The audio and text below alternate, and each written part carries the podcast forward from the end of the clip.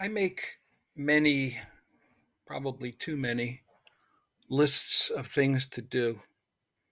Um, I have written about this addiction on another website of mine. To do lists, sometimes they help. I keep track of things, they remind me. Sometimes they hurt. When I look back at them and see the things that I haven't done, it's kind of depressing. I even have seasonal to do lists of things that need to get done in the garden or around the house. So, a seasonal change, and for example, I'll have to change the filters in my furnace, and the air conditioning system needs some updates.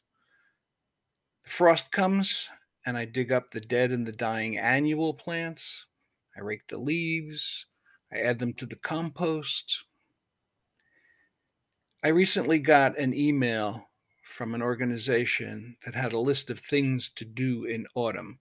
Now, this had a lot of the usual things, you know, going out to look at the leaves changing and apple picking and making and eating comfort foods associated with fall or carving pumpkins, jumping in leaf piles.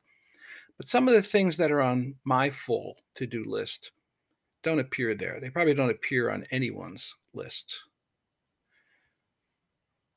We've just passed the equinox. So today's poem is called The Fall To Do List.